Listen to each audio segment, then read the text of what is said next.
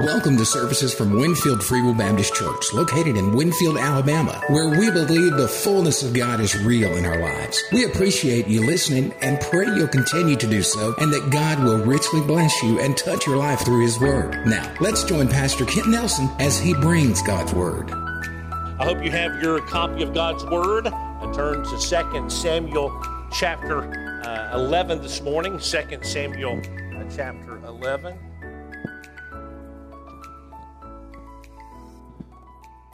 2 Samuel chapter 11. There are some things in life that I, I, I just I just think are absolutes. Right? I, you know, there, there's some things in life that I just want to say, and it just kind of comes from my day back in the 80s and 90s when we would just go, duh, right? Uh, how many of you understand that expression? Well, duh. The reason I say that is there are some things in this country that I think are absolute. I think that we should always honor our vets, right? That's just a duh. Of course we should. And I'm so thankful that we got a chance to do that here uh, this morning to honor uh, those men and women that make that sacrifice with their lives. And the fact is, I believe that everyone in our country should have a gratitude for our vets. And we express that in different kind of ways, don't we? How many of you had a, picnic or how many of you went to a ceremony like they had in Winfield and Ewan in our communities to acknowledge our vets and the sacrifices and the freedoms that they, they, they assure for us? But here's what I want to make sure we do. Now, please hear me. I want to make sure that in the midst of all of that, that we take time just to stop and think. Just to stop and think. Stop and think about the kind of courage and bravery that it would take for a man or a woman to enter into the battlefield or to man his or her post. Stop and think about it. They say that, that courage isn't the absence of fear. They say that courage is that going forward, even though there is the presence of fear. Many a soldier, whether a man or a woman, has had to swallow hard, lock their jaw, and climb out of a foxhole to face the enemy. But I want to say this morning, though, that I've got a different battle scene in my mind, if you will. It's a battle scene this morning, and it doesn't take a lot of imagination to, to think about it because it's actually found in the scriptures. It's a battle scene where soldiers that are called and trained to fight are not on the battlefield, but in this battle scene, they are in their tents. They are in their tents cowering in fear. It's a battle scene where men have kissed their wives and they have hugged their kids, telling them that daddy was going to the battle, to the front to fight for his country and for God. But instead, those very same men have wilted into shame and guilt for not stepping onto the battlefield to face the enemy. It is a battle scene where generals are huddled around the table thinking strategy, but at the end of the day, there are no soldiers willing to fight. It's a battle scene. It's played out in 1 Samuel chapter 17, where young David arrives upon the scene as a shepherd boy, a shepherd boy with the hand of God upon his life. And he looks at what's going on. He sees God's me and he sees the soldiers of Israel huddled and afraid of the enemy. And do you remember that proclamation, that question that David asked? He says, Is there not a cause? Think about it. Is there not a cause? David looks around him and he sees the men hiding in their tents. David listens carefully and he hears the taunting of the armies of the Philistines, in particular the giant in the valley. He sees the disarray and the confusion and he proclaims, Listen, we must fight this battle because our God is great. is there not a cause? He entered into that valley with a sling and a stone. And this is what he proclaimed. Now remember, he said, I come to you in the name of the Lord God of Israel. Then he loaded up that stone onto the sling and he spun the sling and killed the stone, or killed the giant before him. Now listen to me, church. Please don't miss what I'm trying to say. The story of David and Goliath is for us. It's not just for children in children's church. It's for us right now because the story of David and Goliath is a story of a Christian's victory over sin. You have the victory over sin if you'll fight. The story of David and Goliath is the story of the church's triumph over the world. The story of David and Goliath is the story of onward Christian soldiers marching into war with the cross of Jesus going on before. But here's what I, I want to ask this morning, and please don't be offended by this, because I might offend you. I ask a very solemn question, a series of questions.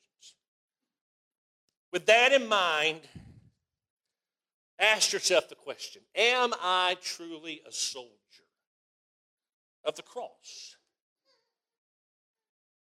Ask yourself. Am I going into battle every day in a fight against sin and the devil? Or are we in our tents, scared, disengaged?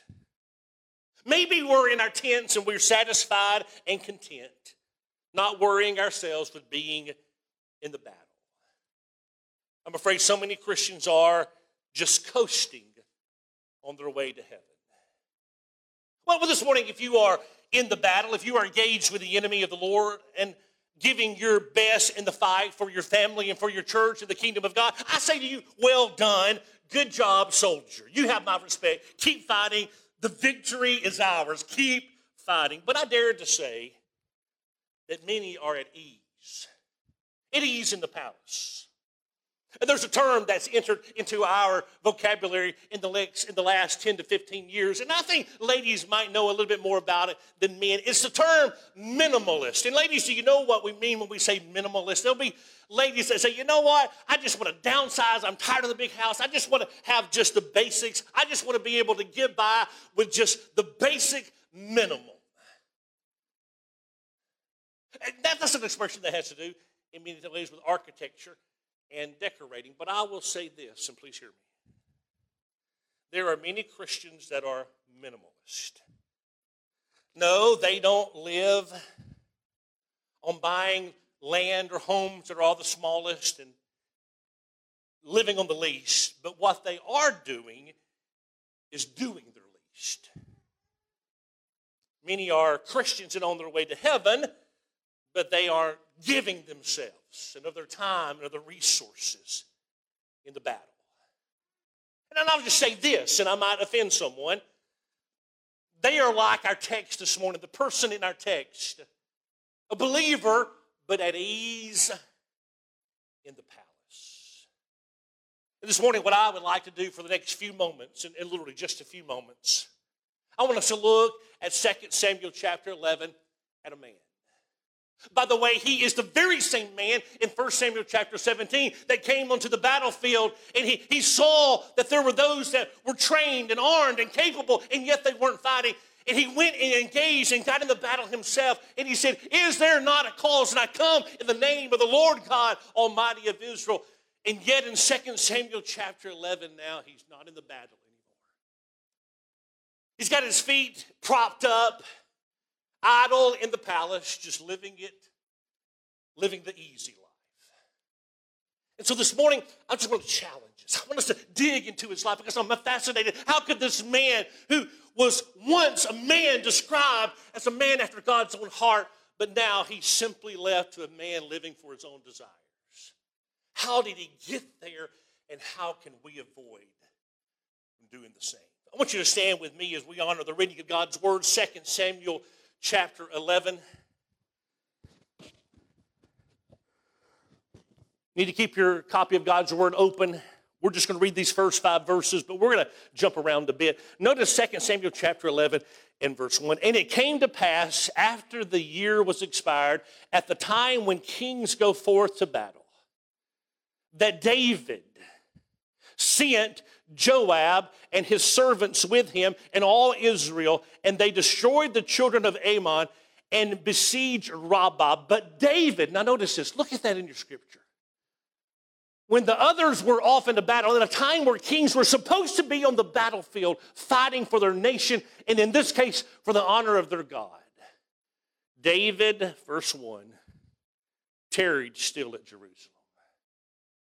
He was at ease in the palace. And it came to pass in the evening time, verse 2, that David arose from off his bed and walked upon the roof of the king's house. And from the roof, he saw a woman washing herself, and the woman was very beautiful to look upon. And David sent and inquired after the woman, and one said, Is not this Bathsheba, the daughter of Eliam, the wife of Uriah the Hittite? And David sent messengers and took her. She came in unto him, and he lay with her, for she was purified from her uncleanness. And she returned into her house, and look at verse 5. And the woman conceived and sent and told David and said, I am with child. I want us to pray, Father. Oh God, I want our hearts to be stirred. God, I want my heart to be deeply stirred this morning. God, I don't want to be at ease in the palace. I don't want to be a man that is called to be on the battlefront and yet for whatever reasons, I, am content to, to prop up my feet and just go about my business in ease and leisure, coasting into heaven. I don't want to be that man, oh God. And I don't think any of us do, but God, we find ourselves there sometimes. Or we find that we have allowed ourselves to become too comfortable, too at ease. It's not about you anymore, even though we carry the name believer or Christian. Lord, on close examination, you aren't the focus of our lives. And so, God, I pray this morning that you will reorient us. God, that you'll move in my heart. God, I want to be a better pastor, a better preacher, a better dad, a better husband, a better brother in Christ. I, I want to be that for you. But, oh God, I cannot depart from your help. And so, God, help me to see my need. Lord, help all of us, Lord, to see our need here this morning. Help us not to be at ease in the palace. In Jesus' name I pray. And all God's people said, Amen. You may be seated. I find in this text a, a very troubling image.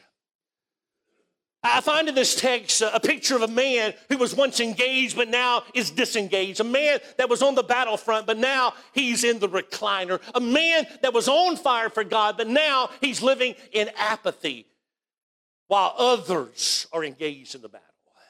And this morning, as I see that, as the longing of my heart is for myself never to reach that, the longing for my heart is for you to never reach that. And so, my, my prayer is this morning three things that we're going to see very simple about this story that I think God can use in our life and move us. Number one, I think we have to understand listen, there is a battle to be fought. There is a battle for every believer to be engaged in fighting. As a matter of fact, if we look at the context of the story, it helps us understand this a bit more in our own lives. Look back at chapter 10. Chapter 11 is not a chapter that's given to us without context. Chapter 10 tells us about the battle that has already been taken place. It is uh, between God's people and two primary enemies. If you were to take a pencil or a pen in chapter 10, you need to circle the names of these two enemies. The one is named Syria. They are the Syrians. They are people that are constantly plaguing God's people. They hate God's people. They hate God's nation they hate the worship of Yahweh and they do everything they can to thwart and kill and to stamp out what God is doing in the worship of God in the nation of Israel. And I must say, hear me, is that not true in our day as well? Whereas it was the Syrians in the day of Israel that looked at God's people and they were disgusted because God's people did not embrace the false pagan worship of the other countries. They were disgusted because God seemed to have his hand upon the Israelites. They were frustrated because God had blessed his people and they looked at God's people and they said, let's destroy, let's beat them down, let's cause them never to worship their God again. And yet, while that was true in this day of 2 Samuel chapter 10, is it not true today? Church, open your eyes. Listen, we are living in amongst a world system that would like nothing more than destroy the church of the living God. Make no mistake about it. They are out to destroy the church. Now, there is not an open manifesto, even though you see it in certain corners of our society, but not one that is fully embraced. But underlying all of what we see that is rising against the church is an adversary, of the devil, that is influencing the mind of this world system coming against God and his people. It is a system, listen to me, that only asks for an inch of toleration. Just, just tolerate us to this measure. We want nothing more than your acknowledgement. And we want to say, well, we want to say we belong and we want to make sure that you accept our certain kind of lifestyle. And we're not going to push it upon you. We just want an inch of toleration. But what we have seen in our generation is when they ask for an inch of toleration, they demand a mile. And we are living in a day and age where there are so many believers that are cowering in their tent, not in the battle, afraid of the battlefield. Why? Because there are those that will come against us when we say right is right and wrong is wrong. And we are individuals that are targeted not because we have hate speech, but it is love speech. Because we speak the truth in love, we understand what is best for man in the sight of a righteous and a holy God. And we are not afraid to stand upon what is right and say, Thus saith the Lord. But because of that, they want to destroy us. It's a system that asks for an inch of toleration but takes a mile. It's a system that demands that the church sit down and shut up. Uh, it's, it's okay if you exist, but we want you to stay within the four walls of your church, and we want your opinion to stay within the four walls of your church. We don't want to hear what you say about morals and righteousness because that's for you. It's not for us. It's a day of relativity. Your truth is not my truth. Your truth is your truth, and my truth is my truth. Don't push your opinions upon me. That's the world that we live in. And so, what they're saying to us is sit down and shut up. You don't have a voice in this world. It's a system that is asking for an inch, but takes a mile. It's a system that demands a church to sit down and shut up. Now, listen, it's a system that is seeking to indoctrinate our children with what? Humanistic thoughts and godless values. They're pretty wise in that they realize that, that us, and I'm going to say us, I'm, I'm, I'm 50. Some of you say, well, you're still young. I don't feel young. I don't look young. I don't smell young. Amen? But you think I am. But I'm 50. I, am I'm set in my ways. And, and you are too. Some of you are 60 and 70 and 80 and 140. We'll just keep going, right? But what they do know is this if they can infiltrate into our homes and into our schools and they get the minds of our children, then we will soon be off the scene. And our ideas that they say are archaic and repressive and are bigoted, well, they'll die along with us. So we're just going to tell them to sit down and shut up in generation, but we're going after their kids. Church, listen to me. There are enemies that want to destroy the church. And they will do it by destroying the institution. They will do it by destroying the family.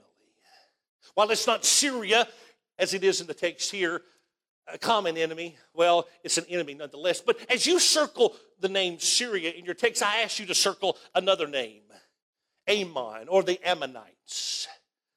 Very interesting enemy here.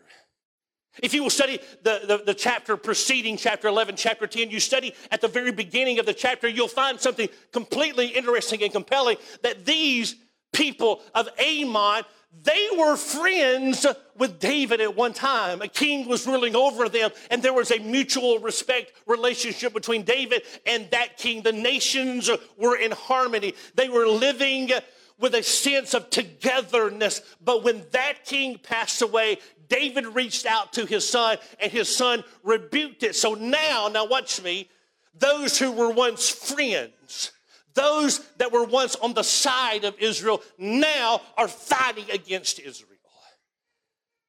If you look at our land today, is that not true? We have our enemies that we've had for a very long time. Those that despise the truth. Those that do not believe what we say is true and want us to sit down and shut up. But we have a new enemy today. Our new enemy today is one that we know very well. They're very familiar with us. Our new enemy today are those that used to stand where we're standing today on truth and integrity.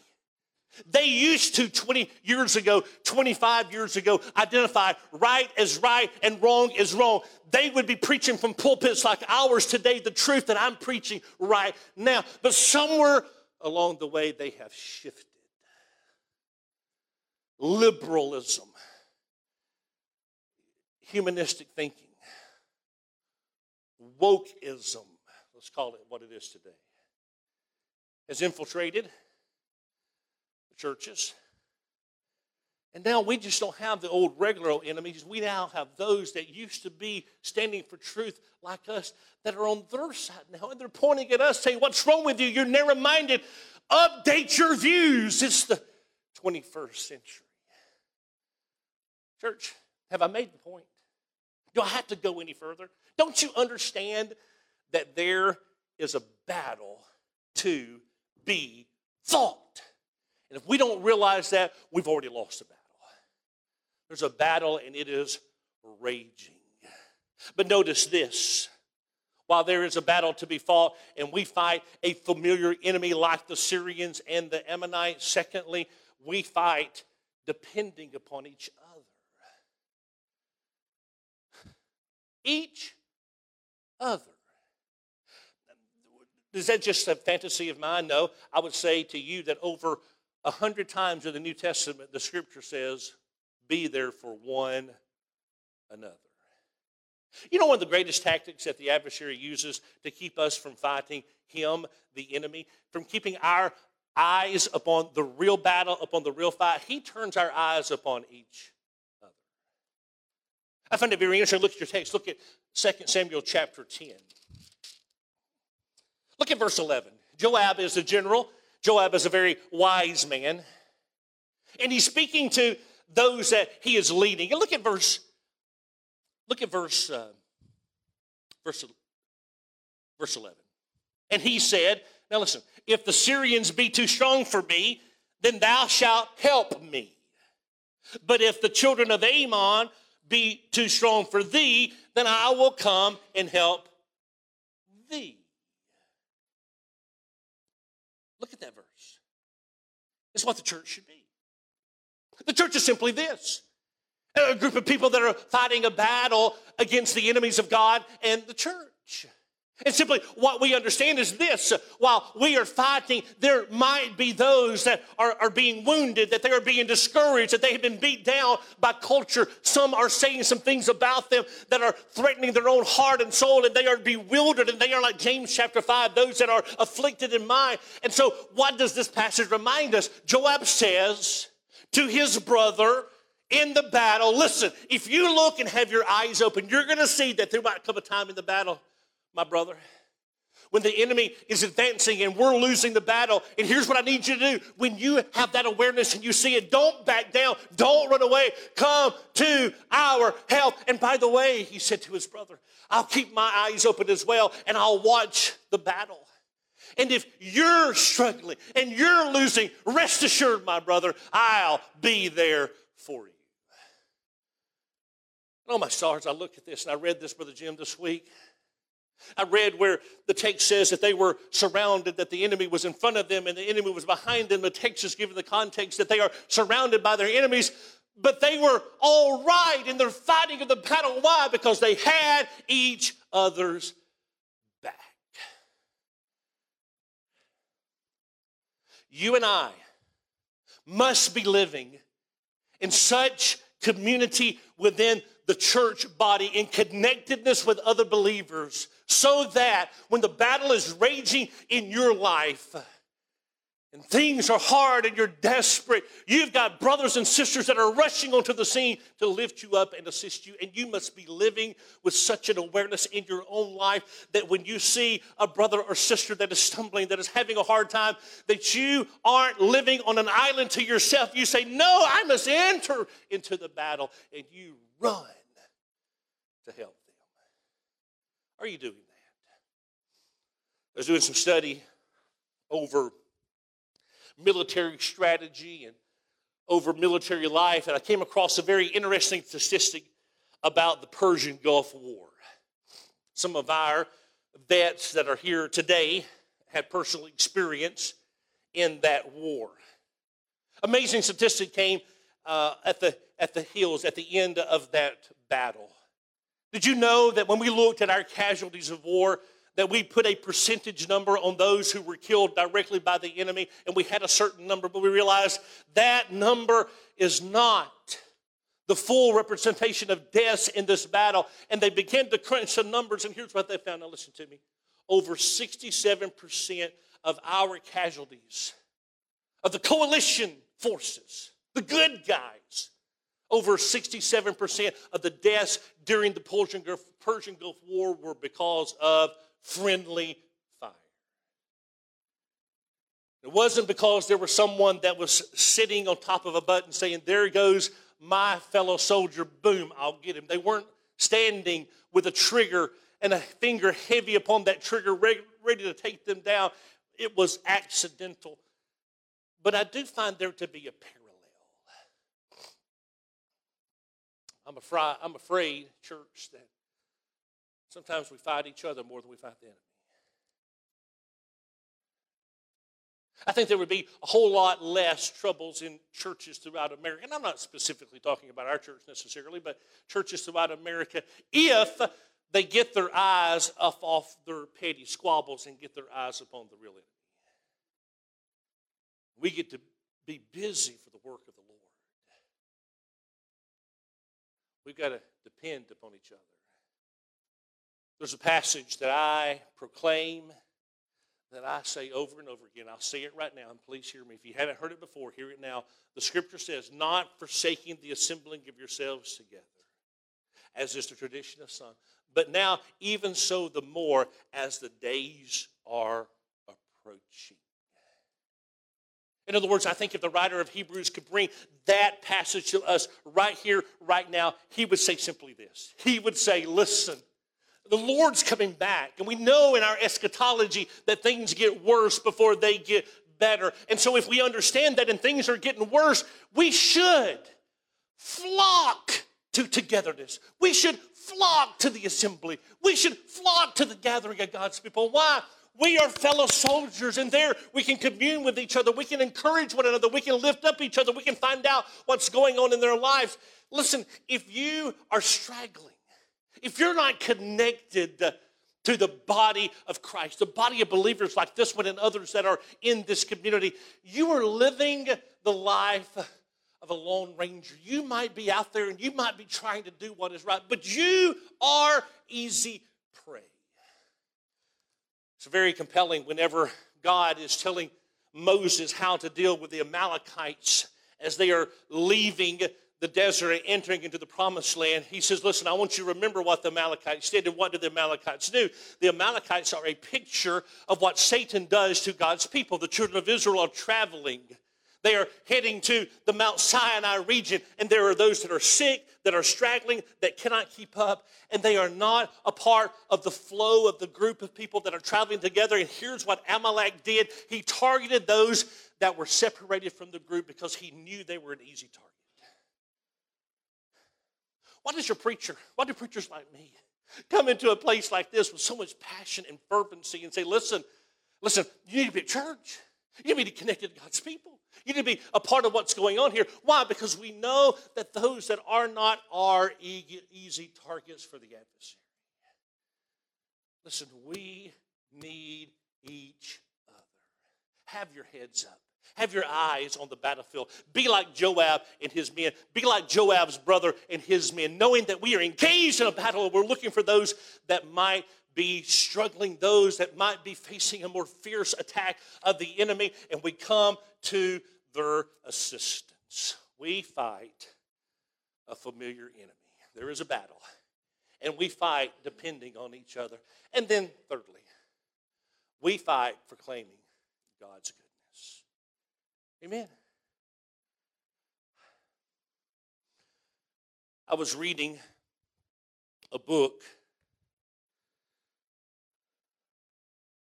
called Ghost Soldiers. It's a book that's written by an author that I really like. His name is Jon Krakauer. If you've ever written or read Jon Krakauer, he also has a book called Into Thin Air about those that died trying to climb Mount Everest. Fascinating book.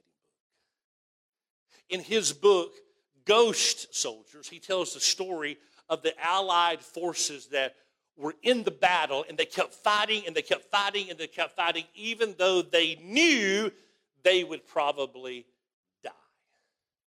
And one of the questions that arises in that book, now listen to me, those of you that are vets or have been in combat, you probably understand this much more than any of us others do. He said there has to be a cause. There has to be something that causes that soldier that even though there is fear, and even though there is anxiety while he's in the foxhole and the mortar rounds are going all around him, he hears the buzzing of the enemy's bullets, and yet he takes a deep breath, he locks his jaw, he takes his rifle, and he climbs out of the foxhole onto the battlefield. What motivates him? There has to be a cause. I found it compelling that in 2 Samuel chapter 10, not only did God's Word through the Holy Spirit give us the idea that there is a common enemy, that we are fighting together, but we have the attitude of our hearts. Look at verse 11. What motivates us? 2 Samuel chapter 10.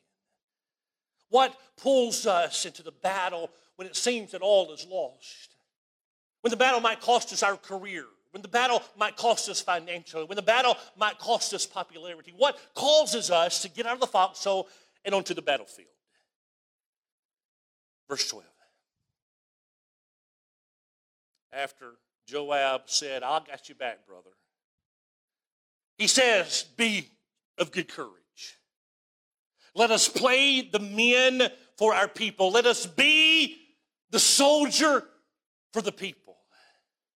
And for the cities of our, what's the word, church? And the Lord do that which seemeth good to him. Did you catch that?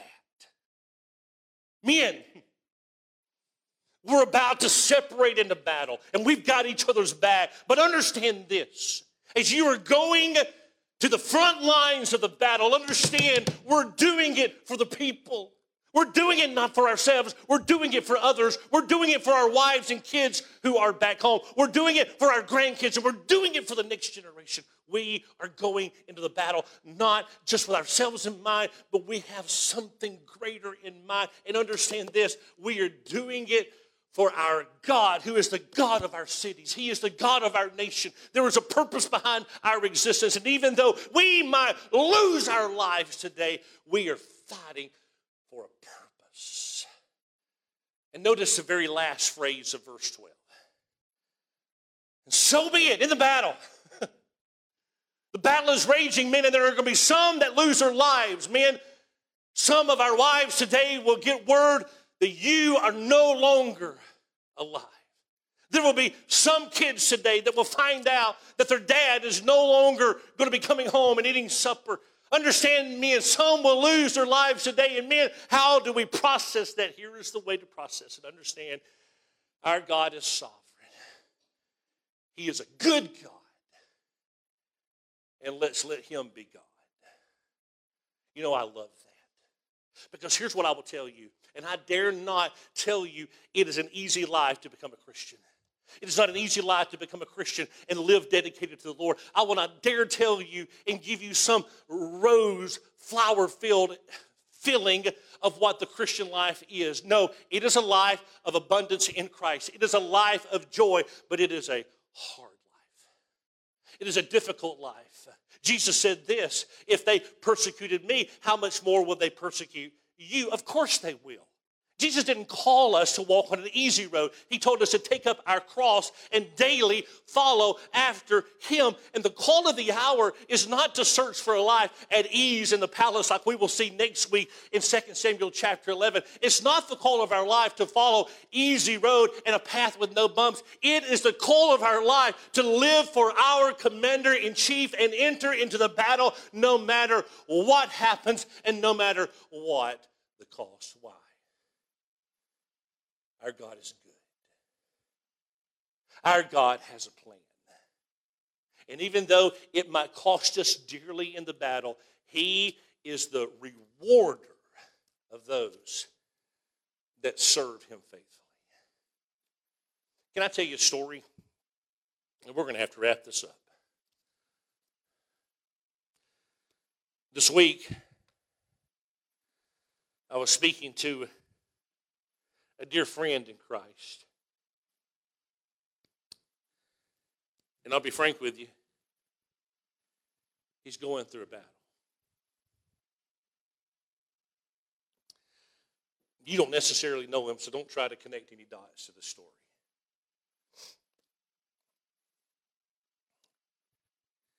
While I was talking to him, he said, Kent, I know what it's going to take.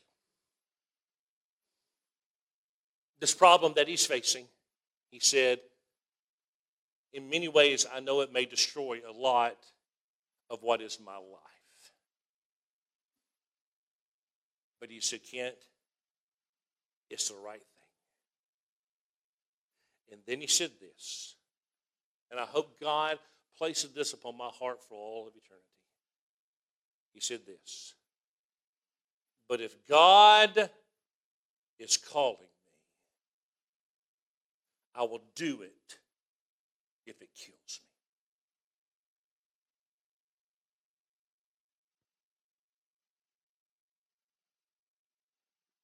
There's a contrast in our text. There are those that are willing to prop their feet up and live in the palace. And there are consequences to that, and we'll see those next week. But oh, there are those who hear the fresh voice and movement of God in their life. And they begin to realize that life is not about the easy road, that there's no real satisfaction in just the pursuit of money and popularity and career, that the real joy in life is saying, you know what? That seed that brings forth will be the seed that, that dies. It must first go into the ground and die. And then that's when life truly begins. You see, the soldier that goes onto the battlefield accepts one thing I am fighting for a cause, and it might cost me my life. But that's okay because there's a greater cause. I want you to bow your heads and close your eyes. Every head is bowed and every eye is closed. I'll be 110% honest with you. I did not intend to spend near as much time on what we just talked about. My intent was to make it all the way through the text. But I'm going to tell you what God's Holy Spirit did in this moment. He put a stop and he said, I'm changing plans right now because God's people need to be reminded that there's a battle. There's a choice to live in the palace or to enter the battlefield. And I am believing that there's some of you that are sensing that. And, and maybe you're the person that once was on the battlefront. That your life was about yes i have my focus upon god. And yes i, I do my, my daily routine. I do the things. I go to work. I provide for my family. I do these things. I do that. And yet at the end of the day my primary focus however is god. I'm engaged in the battle so that when i'm at work it's for his glory. When i'm with my family it's for his glory for their health for their spiritual maturity. And men you at one time had that calling upon your life and that focus but now it is no longer there And there's a voice calling out to you today. You need to be back there. To take your feet that are propped up in ease in the palace, put on your armor, get back into the battle. Some of you that perhaps have never fully entered into it. And like Jack London said, there's a, a call to the wild. There's a call to your life right now. And you're saying, oh my goodness, there's more out there. Yes, I hear, I hear it. It's inside of me. And, and by the way, that what is inside of you is the voice of the Holy Spirit of God calling you to die, to die to yourself. Some of you are scared to death to do that. Sure, you ought to be.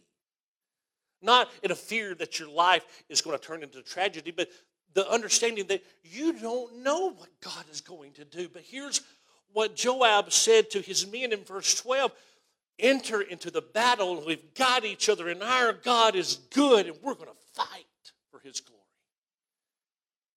That's a calling. Soldiers can't live with the fear of what's going to happen at the next moment. They live with their eyes upon the cause and knowing that there's someone that's got their We've got each other's backing. God ultimately had us in his hands, has us in his hands.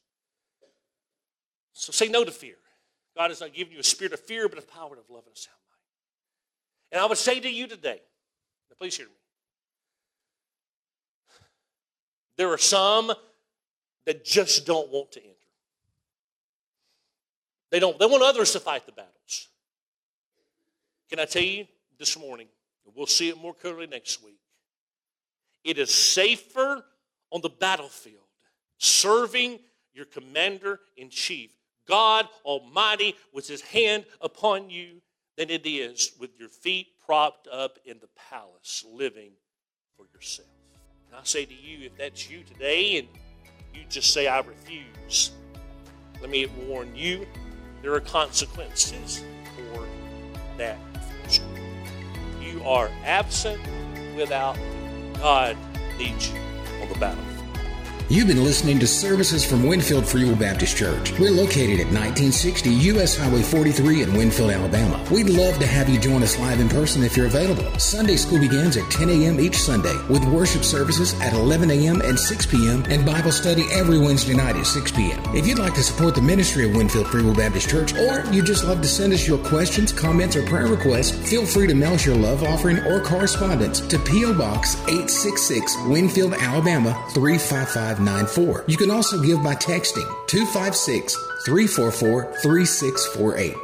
Follow us online. Just search for Winfield Free Will Baptist Church on Facebook, where we live stream all of our services. Again, thank you for joining us.